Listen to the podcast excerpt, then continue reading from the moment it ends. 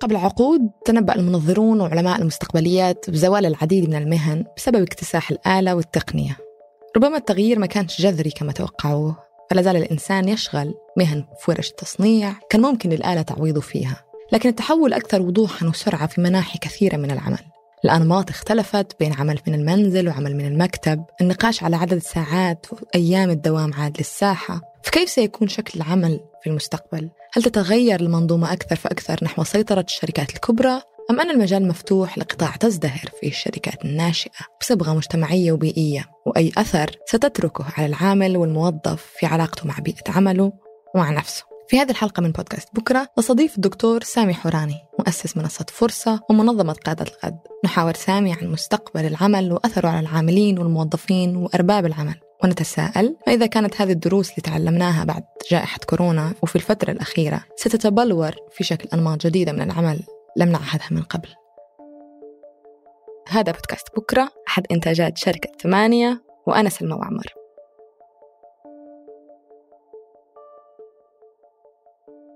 أسست موقع فرصة لتكون مبادرة ومنصة مفتوحة لكل الراغبين في البحث عن فرص عمل وتطوع ومنح وتخصصات متنوعة.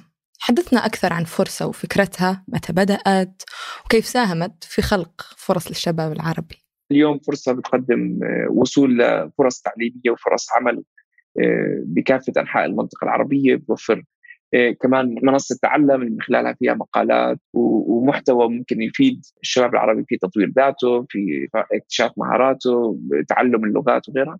وفي منصة للدورات الأونلاين أو الدورات عبر الإنترنت من خلالها ممكن واحد يتعلم معلومة جديدة أو يتعلم حتى حرفة أو مهنة جديدة. عظيم.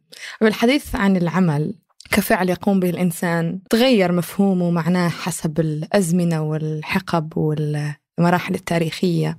بالعادة هو لدفع الفواتير بالأساس الآن. بس كذلك الرضا الذاتي تحقيق سلطة وصول صلاحيات. هل أنت تشوف أنه تعريف العمل تغير؟ حاليا ربما حتى عام واحد من الجائحة غير مفهوم العمل بين قبل 2020 والآن. كيف ممكن أن نعرف العمل الآن؟ اليوم الصناعات المختلفة الزراعة الخدمات المختلفة إن كانت فكرية أو حركية فهي نوع من أنواع العمل. والهدف منه هو تقديم خدمة أو حل مشكلة بتساهم في نمو البشرية وبتساهم في حل مشكلاتها. العمل دائما هو هدفه سد الحاجة. خلال الفترة الماضية يعني طلع ال 100 سنة الماضية. معظم العمل كان عمل حركي وسلعوي يعني إنتاج سلعة. بتلاقي الثورة الصناعية كانت أكثر بتركز الأولى بنحكي على إنتاج سلع سيارات طيارات. بالفترة الأخيرة من القرن العشرين وطبعا القرن الواحد والعشرين صار في توجه مختلف وشكل عم بيطغى من العمل هو أكثر العمل الخدمي. العمل الخدمي اللي هو مبني على العمل الفكري أكثر يعني من العمل الحركي يعني. فالتوجه اليوم أكثر تعريف مخ... مش مختلف أو جزء التركيز على جزء من التعريف العملي هو العمل الفكري الخدمي. عم بتشوفي أكثر الروبوتات البرامج عم بتحل محل الأعمال الحركية. يعني بتدخل اليوم على مصانع لما تقولي عامل بمصنع تتخيلي إنه هذا الشخص بده يستعمل عضلاته جهده. هذه نقطة مهمة بودي أني أرجع لها تعويض الآلة للإنسان لأنه المستشرفين والمستقبل علماء المستقبليات توقعوا أن الآلة تعوض الإنسان. ودي يعني أسأل أنماط العمل الموجودة اليوم صارت تختلف. فبداية الثورة الصناعية كان العمل بالورديات العمل القياسي وكان في البداية عشر أكثر من عشر ساعات في اليوم ثم حددت في ثمان ساعات وخمس أيام في الأسبوع. شنو هي أنماط العمل الموجودة اليوم؟ وهل برأيك ستتغير؟ لأنه الحديث اليوم صار أربع أيام في الأسبوع بدل الخمسة و... اليوم أكيد في صار تغييرات أساسية وجوهرية بكيف العمل عم بيتم وبأ انماطه فاليوم لما بنحكي ساعات العمل كانت 10 أو 14 صارت 10 أو 8 اليوم إحنا عم نعيش حقبة خاصة بعد جائحة كورونا ورح نعيشها أكثر اللي هي ساعات العمل ما عادت هي هي الأساس. اليوم العمل صار مرتبط بالمخرجات وبإيش نتائج هذا العمل. فاليوم الساعة مش هي الشيء اللي بقيم العمل واللي هي كانت أكثر تقييما أو أكثر دقة في تقييم العمل الحركي.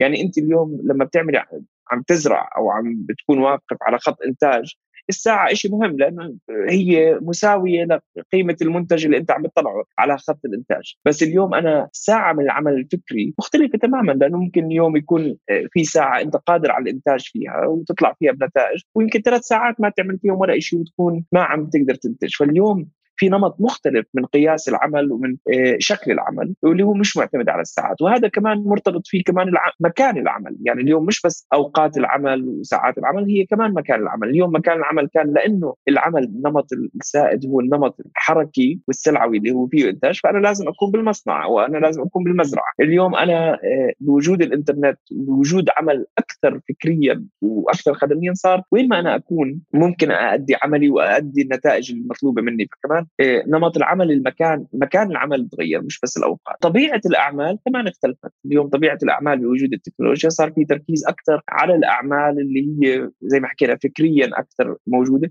وأعمال فكرية مش بالسهل إنه الآلة تعوض أو تعمل هذا المكان. فاليوم الأعمال اللي لها دخل بالأعمال الإبداعية الأعمال اللي فيها جزء من العاطفة اعمال فيها تعقيد أكثر تحليل وفي قراءة البيانات هي المطلوبة مقابل أعمال ممكن تكون إدخال بيانات أو ممكن تكون وقوف على خط إنتاج ونقل شغلة لشغلة. فاليوم الأعمال المطلوبة والأعمال اللي راح تكون المطلوبة في المستقبل راح تكون أكثر صعوبة وأكثر صعوبة من الناحية التحليلية ومن الناحية الدماغية يعني. فراح تكون في منافسة أكثر على الأعمال لأنه اليوم الأعمال اللي أبسط هي عم بيتم عملها من خلال برامج الكمبيوتر أو الروبوتس آه، أتوقع في السنوات الأخيرة شاعت آه، عبارة الشغف والوظيفة الملائمة لي الوظيفه اللي أرتاح فيها واللي تحقق لا فقط دفع الفواتير والرضا وتحقيق الذات كل شيء. هل برأيك هذه الطريقة ممكن أن تكون الباب لإيجاد العمل الملائم لكل فرد. اليوم الشغف هو شيء أساسي في قدرة الإنسان على الاستمرار وإبداع بعمل. اليوم ممكن تلاقي وظيفة بس هل ممكن تس أو عمل هل ممكن تستمر فيه أو تبدع فيه؟ هذا مرتبط ارتباط مباشر بشغفك لهذا الموضوع. وأنا يمكن بمعظم الحوارات أو حتى بالكتابات بركز على هذا الموضوع لأنه اليوم المشكلة مش إنك أنت تلاقي عمل أو تلاقي وظيفة بتلاقيها بس هل راح تستمر فيها؟ هل أنت رح تبدع فيها هل رح يكون لك بصمة جديدة؟ وهل أنت رح تكون عندك شعور بالسعادة أو بالرضا؟ اليوم يمكن من أثمن الأمور على الإنسان هو وقته وهو الشيء الوحيد اللي بيروح باتجاه واحد. هلأ من هذا المنطلق طلع شيء جديد اللي هو إنه الواحد أنا بدي أكتشف أو أنا أريد أن أكتشف ما هو شغفي. حتى أكتشف ما هو شغفي الموضوع مش سهل الموضوع بحاجة لرحلات اكتشاف الذات الشخص بيقوم فيها مع نفسه بيعمل تقييم لذاته. هلأ من الأشياء اللي اللي موجودة من من فترة مش يعني مش جديدة يعني وصار في تطور في هذه الاختبارات. هلأ الاختبارات طبعا فيها نسبة من الخطأ واختبار تحديد سمات الشخصية هو نفسه كاختبار غير كاف. بس لما بتقرنه مع اختبار تحديد المهارات اللي هن بسموهم ال Big Five وال Big 6 approach لما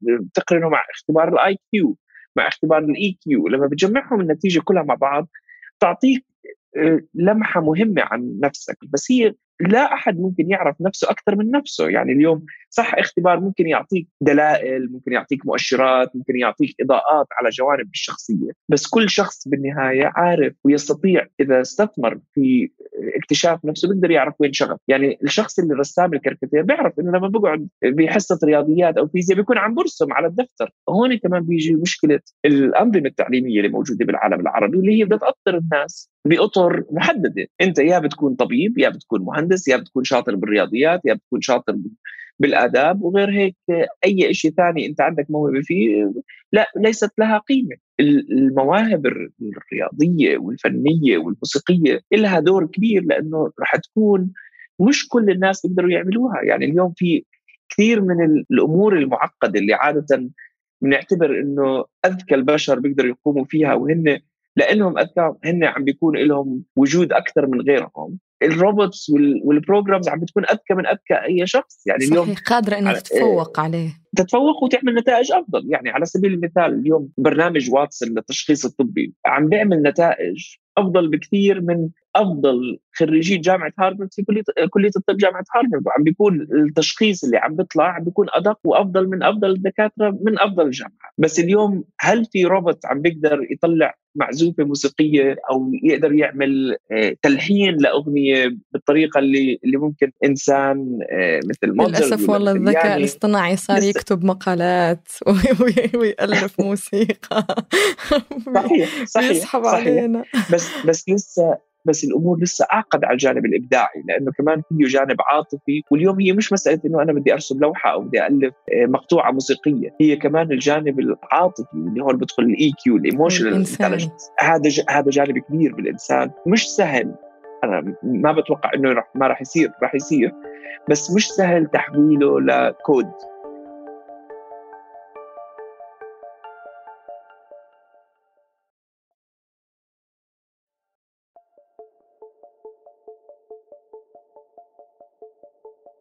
هذا هذا العامل عامل الرخص والغنى هل ترى إنه في المستقبل ربما يمكن أخذنا وقت أكثر من اللازم أننا نعمم الآلة ولاحقا سيصير للآلة مكان أم أننا سنستمر في تشغيل اليد العاملة البشرية متى ما كانت أرخص من الآلة؟ لأنه في النهاية هذه شريحة عمال ليس لها حتى الحق في الحديث عن الشغف أو انه عندها أولويات أخرى. فكيف ترى نعم. مستقبل هذه المهن وهذه الأعمال؟ آه، الموضوع مرتبط ارتباط مباشر بالنظام الرأسمالي والنظام اللي بيعتمد على تعظيم الأرباح وتقليل التكاليف. كيف ممكن أنا اليوم كصاحب مصنع أزيد أرباحي وأقلل تكاليفي، إذا الآلة بتقلل تكاليفي فأنا راح أروح بهذا الاتجاه، حتما راح يصير في توجه لاستبدال الإنسان خاصة في الأعمال اللي زي ما حكينا اللي هي فيها إنتاج سلعه اللي هي حركية، الحتمية هاي جاي مش بس لأنه ممكن من إنه راح يكون الآلة أرخص بس لأنه الآلة راح تكون نسبة الخطأ أقل ونسبة الدقة أعلى. هلأ المشكلة اللي بتنتجها هذا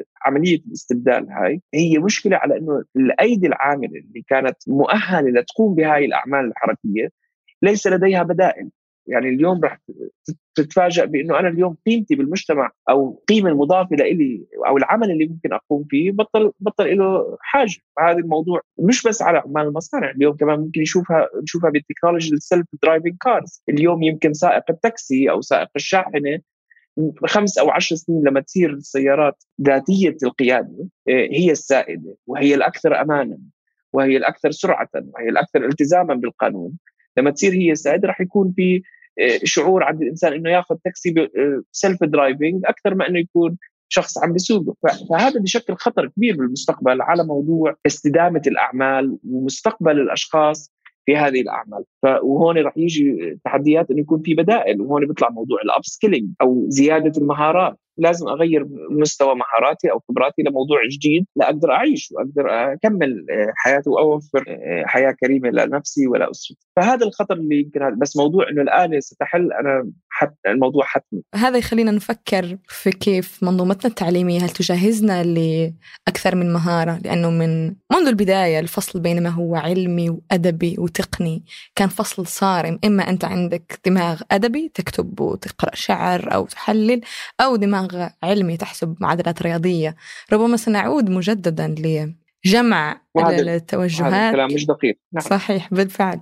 فكيف المفترض أنه الإنسان أو على الأقل مو فقط الفرد بس الجماعات كمجتمعات نكون أكثر مرونة في تغيير المهن هذا؟ وكيف نستعد لل 2030 هذه لما يكون حتمي تغيير المهنة؟ واحدة من أهم الأشياء هي اللي بيسموها multidisciplinary approach إنه الشخص يكون عنده موهبة متعددة بيقدر يكون يدمج بين العمل الحرفي والعمل الفني والرياضي. يعني قدرة الإنسان أنه يكون عنده أكثر من مهارة وأكثر من خبرة وأكثر من قدرة بمجال معين بتعطيه آه، تفوق أكبر على الآلة وعلى على الروبوت. لأنه اليوم الدمج بين إنك أنت تكون رسام بنفس الوقت عندك تقدر آه، تشتغل شيء بإيدك وبنفس الوقت عندك موهبة رياضية تصير تعكس نوع نوع رسمك فرضا من خلال لأنك أنت عندك موهبة رياضية بالأرقام بالأشكال هذا.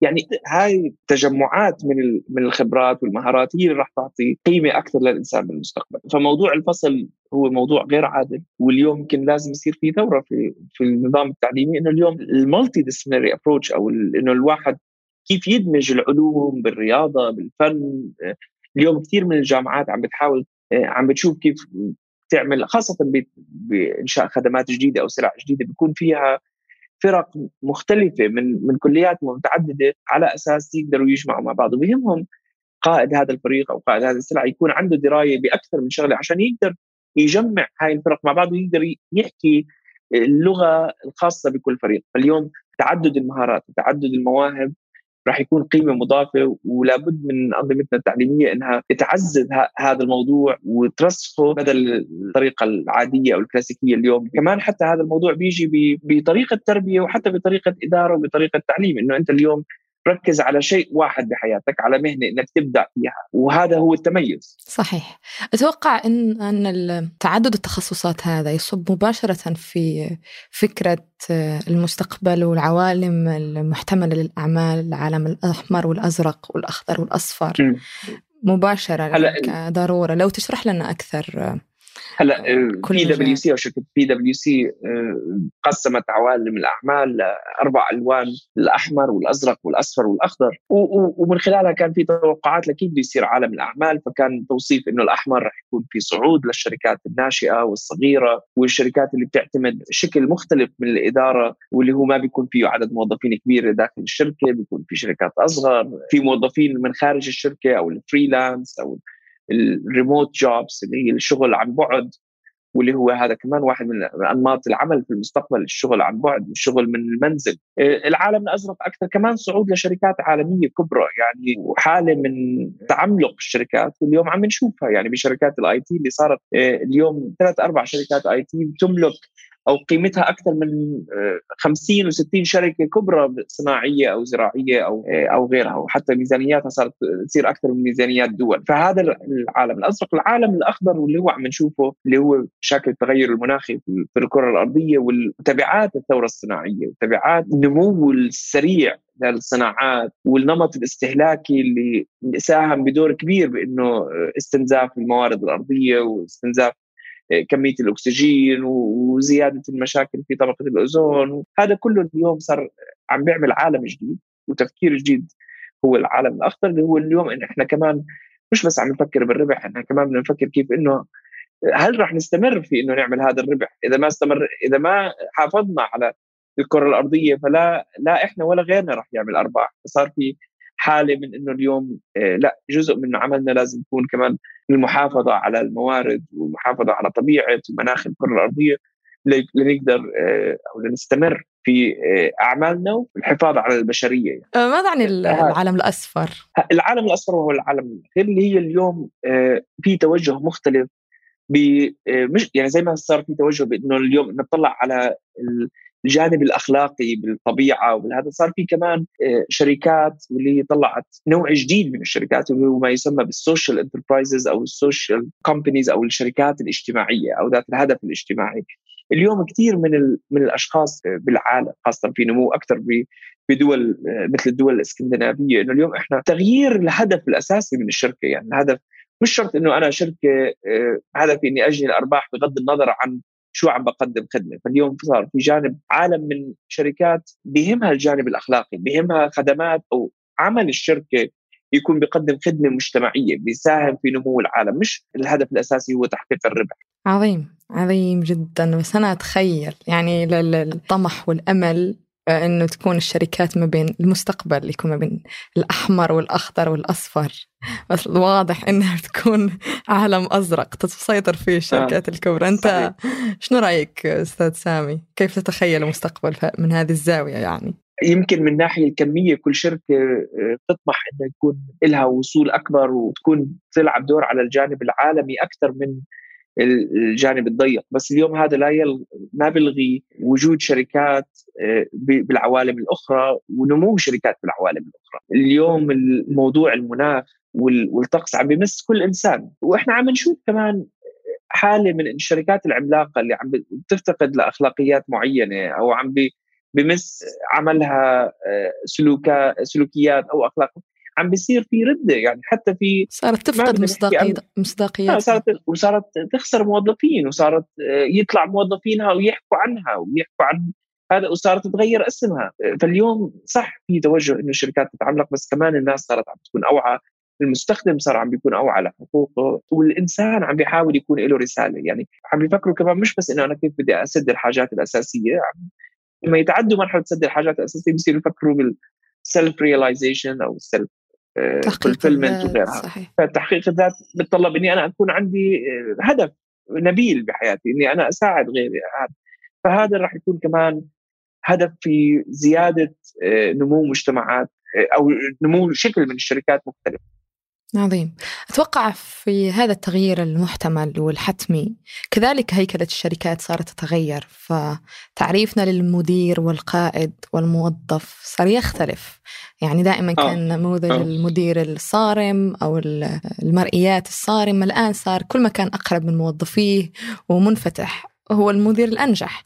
كيف برأيك صحيح. سيطال التغيير هذا السلم الوظيفي اللي نعرفه اليوم؟ وما هي مواصفات المدير الناجح في المستقبل؟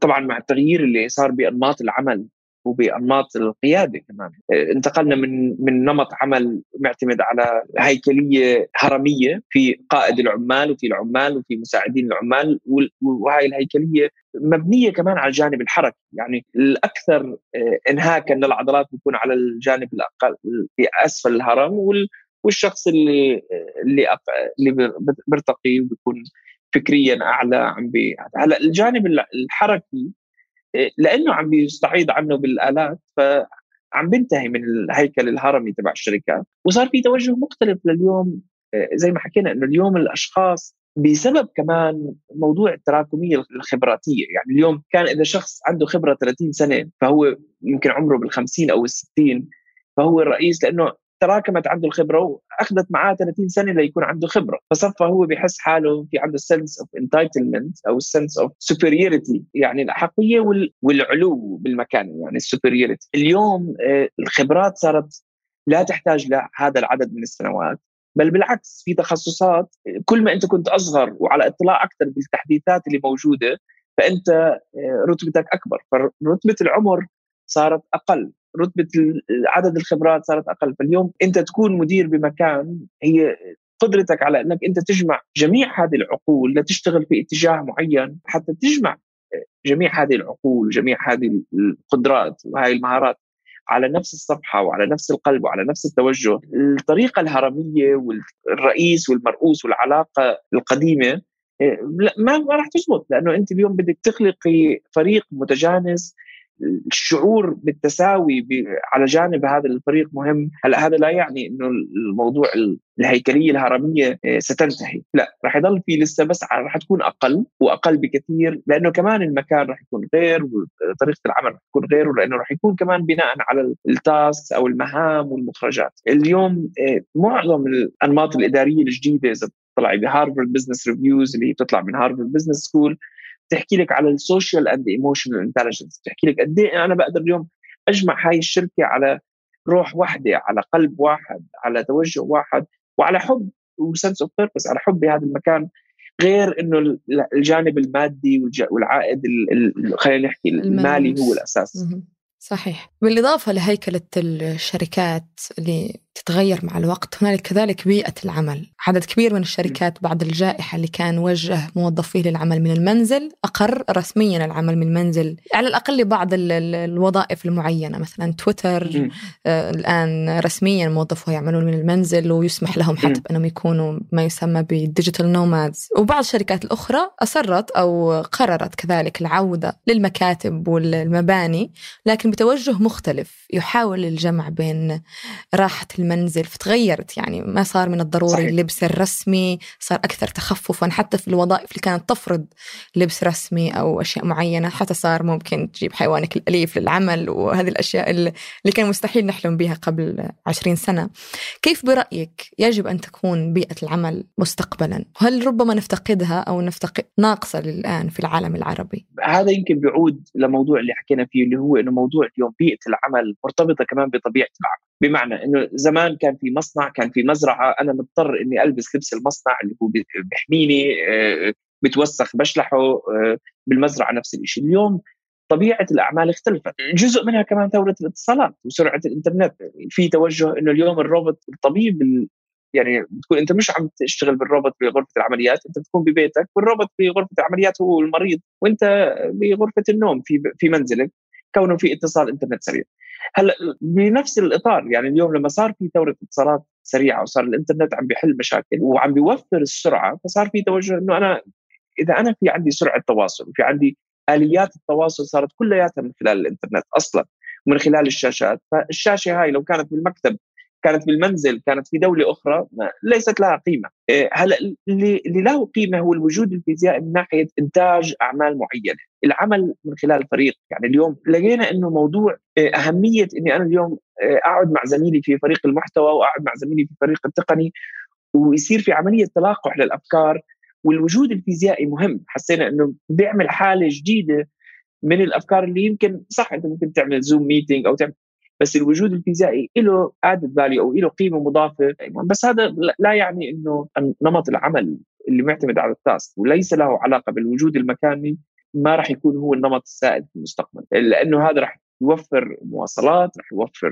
وقت راح يعطي كونفينينس راح يعطي سهولة للشخص وأكثر آه، ملائمة لحياته. آه، هلا راح نشوف كمان خلط العمل بالمنزل له تأثيرات سلبية كبيرة كمان. لأنه اليوم هذا معناته أقل حركة معناته أقل رياضة معناته أقل حرق حرق للدهون معناته آه، زيادة في البدانة معناته أقل تغييرا للاماكن أقل تعاملا مع الناس. وحتى مهارة الفصل بين العمل وال لساتنا بنتعلم كيف نفرز ونفصل ولما تنتهي ينتهي الدوام تغلق جدا. وثاني شيء الجانب العاطفي والجانب الاجتماعي. اليوم بطريقك للعمل ممكن تاخذ تاكسي يصير في حوار مع سائق التاكسي ممكن تشوف الشخص اللي عم بمدخل العماره يصير في حوار. هاي الجوانب مهمة جدا. يعني أنا من الأصدقاء اللي عم بيشتغلوا من المنزل لفترة طويلة. لكن فعلا كيف شنو رؤيتك للنماذج العمل هذه في العالم العربي؟ هل ترانا نواكب تحركات الدول الأجنبية في وتأقلمنا مع التغيرات أم هنالك لازال ذلك البطء؟ خصوصا في شركاتنا الناشئة العربية. هل تشوفها تستقي من النماذج الناجحة وتحاول تطبيقها؟ وهل نحن على الطريق الصحيح؟ إحنا للأسف بالعالم العربي ما زلنا لاحقين بالركب. يعني يعني دائما بدنا نواكب وأنا بتمنى إنه بيوم من الأيام نكون إحنا بنحط خارطة الطريق وبنكون عم نقود هذا الطريق. وهذا ليس بالضرورة العمل عن بعد ليس بالضرورة هو الأفضل. يعني إحنا إذا بدنا نطلع طبعا إحنا جزء من الشركات عم بتواكب هذا التوجه وعم بتكون آه، مو آه، فقط في العمل عن بعد في كل ال في المغزى بالضبط المغزى المجتمعي وغيره. الشيء اللي بحب انوه له هون إنه الأيام المواكبة مش هي دائما صح. يعني اليوم أنت في عندك منظومة سلوكية ومجتمعية في العالم العربي مختلفة عن منظومة سيليكون فالي. المجتمعات العربية مجتمعات اجتماعية اجتماعية بحد كبير. يعني أنت اليوم لما بتقارني الشخص العربي مقابل الشخص الأوروبي في شمال أوروبا دائما بنحس إنه إحنا بنحكي دائما أصحاب الدم الحار صح ولا لا؟ طبعا في أشياء آه، مهمة منها الهرمية منها كسر الحواجز تغيير نمط القيادة تغيير نمط الإدارة طريقة التفكير بتخلينا نفكر بطريقة مختلفة بتخلينا نفكر بطريقة إبداعية بحل المشاكل. إدماج الابتكار في آه، في وجود آه، منتجات جديدة خدمات جديدة. بدنا ننتقل من حالة المواكبة والتقليد ليكون عندنا نموذجنا الخاص من الإدارة نموذجنا الخاص من الأعمال. آخر سؤال أستاذ سامي وهو عن العمل النقابي ودوره في الأعمال اللي خصوصا تتطلب قوة بدنية أو سلعية. ومع تقدم الأنظمة الحالية لأساسها السوق الحر والتبادل والملكية. هل برأيك العمل النقابي سيتأثر ويتغير دوره؟ آه، للدفاع عن مصالح العمال في المصانع والورش. شفنا حديث شركة يعني جدل عمال شركة أمازون وكيف أحبطت محاولات آه، تأسيسهم لنقابة خاصة فيهم.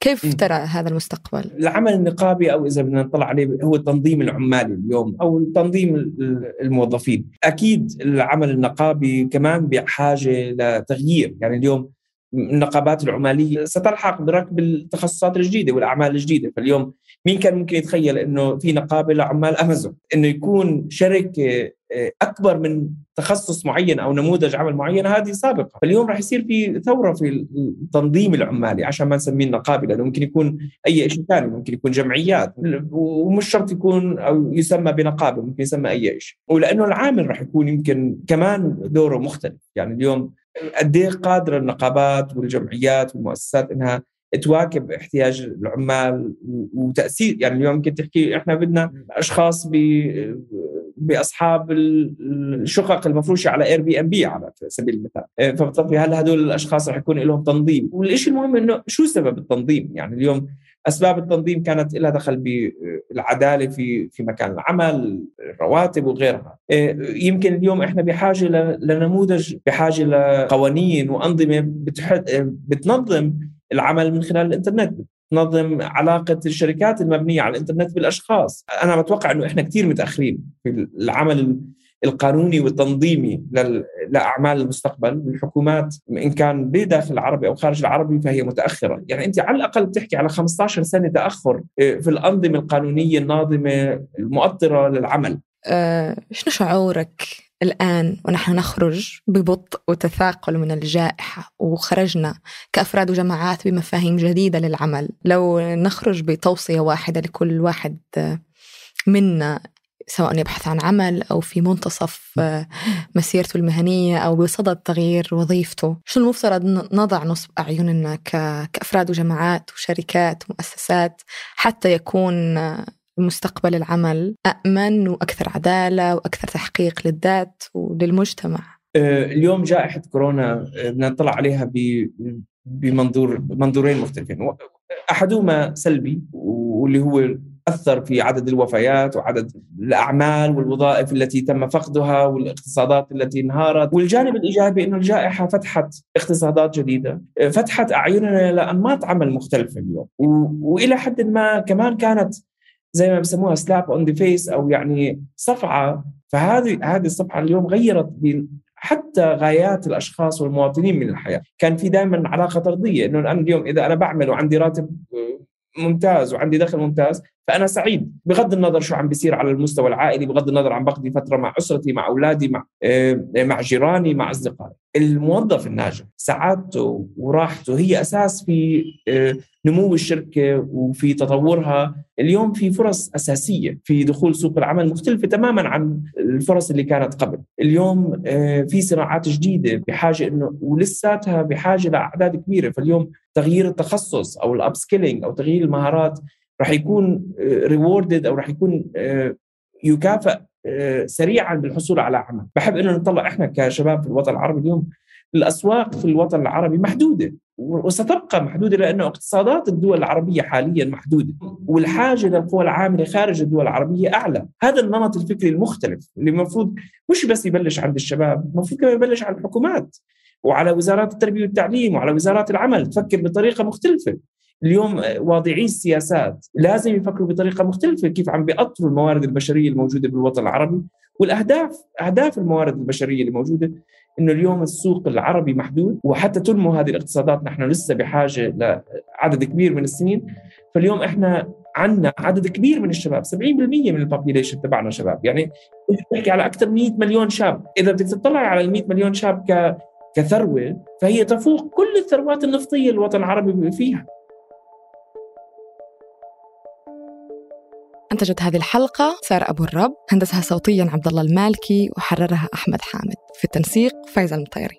هذا بودكاست بكرة أحد منتجات إذاعة ثمانية وأنا سلمى وعمر. تنساوش الاشتراك في نشرة بكرة النشرة البريدية الأسبوعية اللي تصلكم كل يوم أربعاء. ننطلق فيها من موضوع الحلقة أو نتوسع فيه لنسأل جميعا كيف نصنع مستقبل أفضل. يمكنكم الاشتراك في النشرة مجانا على الرابط 8.com/newsletters